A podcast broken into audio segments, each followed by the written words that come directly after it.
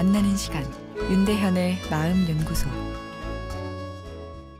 오늘은 수험생 마음관리법이란 내용입니다. 어제 중요한 시험을 이십 일 남겼는데 새벽 네 시에 잠들어 낮 한 시에 깨는 분의 사연 소개해드렸습니다. 밤잠도 자지 않고 이렇게 노력을 했는데 최선의 결과가 나오지 않으면 낙담하게 되죠. 아, 그런데 최선의 결과가 나오기 위해선 잠을 안 자며 공부하는 것도 중요하지만 시험 보는 시간에 내 뇌의 각성 상태가 또렷하게 유지되도록 수면 습관을 가져가야 하는데요. 수능도 십일월 십이일이니 채 백 일이 남지 않은 상황이죠. 아, 이제 바꾸어야 합니다.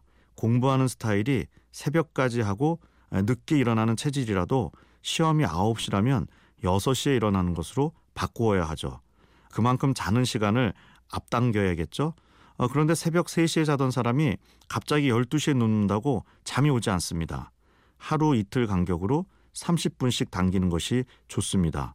잘 되지 않는다면 전문가를 찾아가 어제 이야기된 약물을 처방받는 것도 고려해 보아야 합니다. 수면 주기가 뒤로 밀렸다는 것은 우리가 해외여행을 갈 때 찾아오는 제틀렉, 즉 시차증이 생긴 것과 유사한 상황입니다.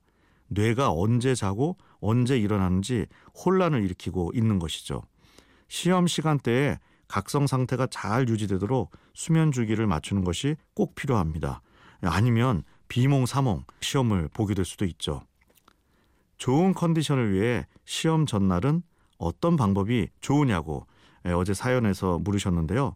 시험 전날 특별히 전략을 세우는 것이 더 좋지 않습니다. 시험 불안을 올리기 때문이죠. 적당한 불안은 뇌에 긴장감을 주어 효율을 올리지만 과다한 불안은 오히려 뇌의 기능을 떨어뜨려 시험 당일날 실수를 많이 하게 합니다. 아, 지금부터 하루에 약 십 분씩이라도 조용히 산책을 하면서 시험 불안에 대한 마음의 무게를 이렇게 내려놓는 훈련을 하는 것을 권해드립니다. 십 분이 어딨어? 더 공부해야지 라는 조급한 마음에서 벗어나 잠깐이라도 마음의 여유를 주는 겁니다. 아, 그런데 여기서 조용히 걸을 때 계속 시험을 잘 볼 거야 라며 마음을 다지며 걸으면 불안감이 더 쌓이게 되겠죠. 물끄러미 하늘도 보고 주변 경치도 보고 그냥 걷는 거죠.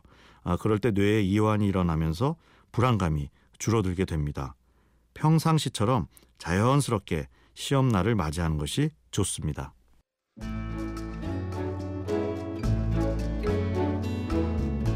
윤대현의 마음연구소, 지금까지 정신건강의학과 전문의 윤대현 교수였습니다.